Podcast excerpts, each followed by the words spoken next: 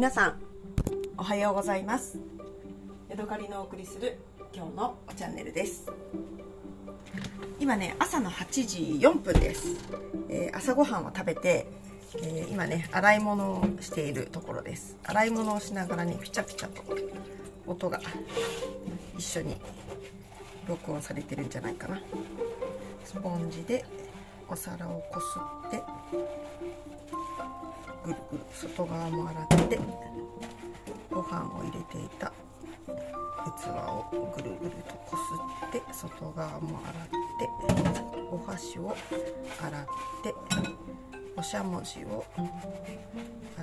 て、今日はねタイ米を朝食べました。タイ米ってさすごく香りが良くて、でなんていうのかな、パラパラとしててね、日本のお米みたいにこうお箸で上手につかめないんだけど、なんかね私好きなんですよね。去年ね私今ぐらいの時期かな、蘭越町というところからね美味しいお米をね30キロほど25キロかな30キロかな取り寄せたんですよね。でそれでねもう1年経っちゃったんです。その間にコストコで1回5キロのお米を買ったし、それからタイ米も8キロのタイ米をコストコで買ってるので、25+8+5 だから40キロぐらいのお米を1年で食べました。多分その他にもねもち米を食べたりとかしてるので、まあ多く見積もっても50キロっていうところですよね。でそれが私にとってねすごくなんか驚くべきことで、なぜなら私すっごくお米が大好きで、白米ねで玄米でもすごく好きで、月にね夫婦で10キロぐらいお米を食べてたんですよ。で一回ねその話をね以前上司にしたらねえっていう感じですごいびっくりされて、私もえってなってっつって2人で食べ過ぎだよとね、食べないんですかみたいな感じで2人でってなったことがあったんですけれども、そのね私が、あんまり炭水化物ばっか食べるのも良くないっていうのを読んで、そうかじゃあちょっとタンパク質多めの食事にしないといけないんだなっていうことを考えて、で例えば夜だけでもねお米を食べないようにしようっていうところから始まって、夫婦ともにねだいぶねお米を減らしました。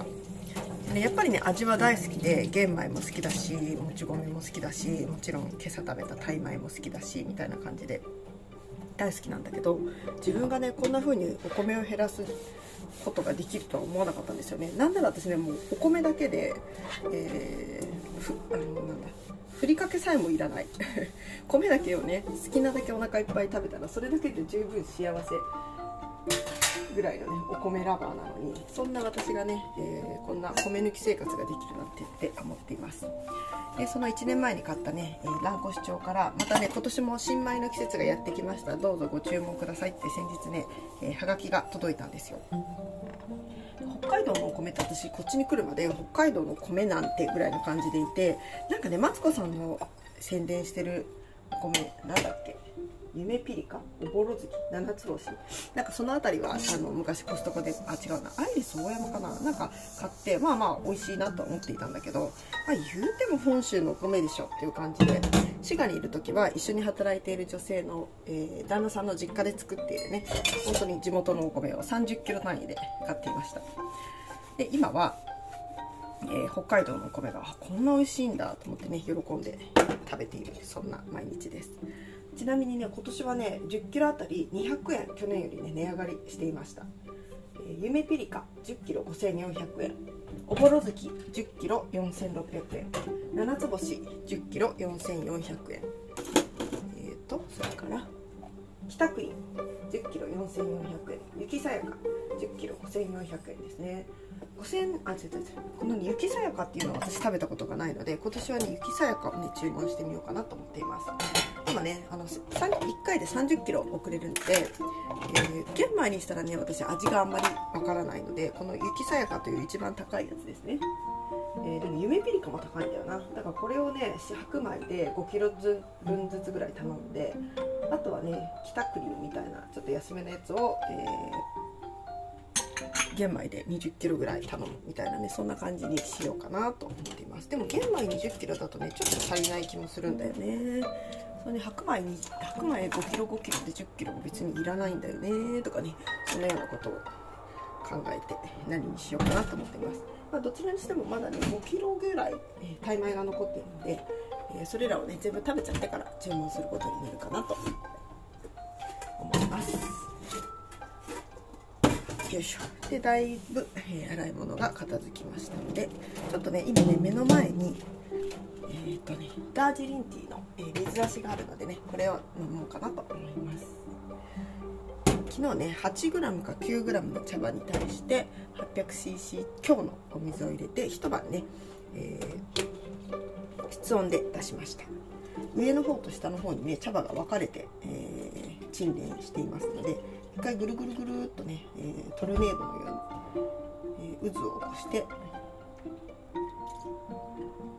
れをコップに注ぎます。よいし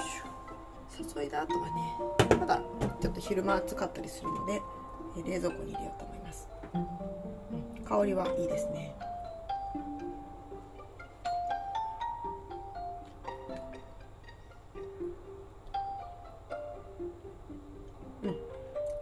美味しいでございます。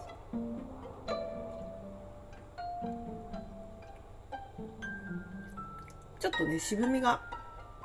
ある感じかな。少しね今日は茶葉多めだったんですよね。もしかしたら 9g か 10g までいかないな、 9g ぐらい入れてるかもしれない。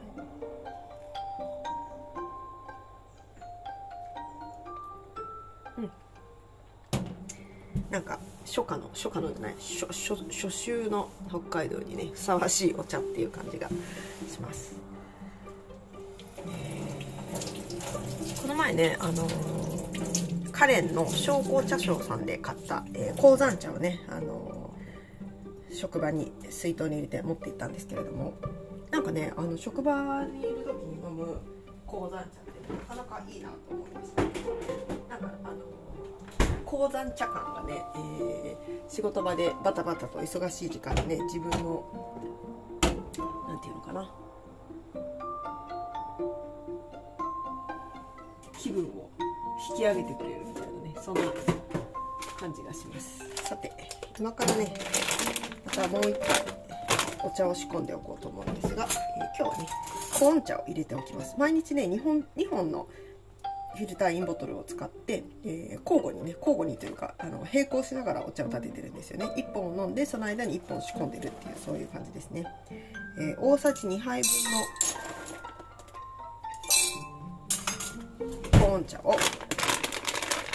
ィルターインボトルの中に入れまして、もうねこれはね重さを測るのがめんどくさいので、最近コーン茶はねもうスプーンでいいやっていう感じです。そしてお水を、ボトルの中に入れました。これをね冷蔵庫の中に入れておこうと思います。はい、というわけでね今日はここまでです。昨日はね夫がね大きなふくらぎを釣ってきてくれたので、昨日はねふくらぎのお刺身を食べました。とっても大きいお魚でね、頭もすっごい大きくてさばくのがね結構大変でぐったりしてしまいました。はい、でもね美味しくいただきましたよ。ではまた次回お会いしましょう。さようなら。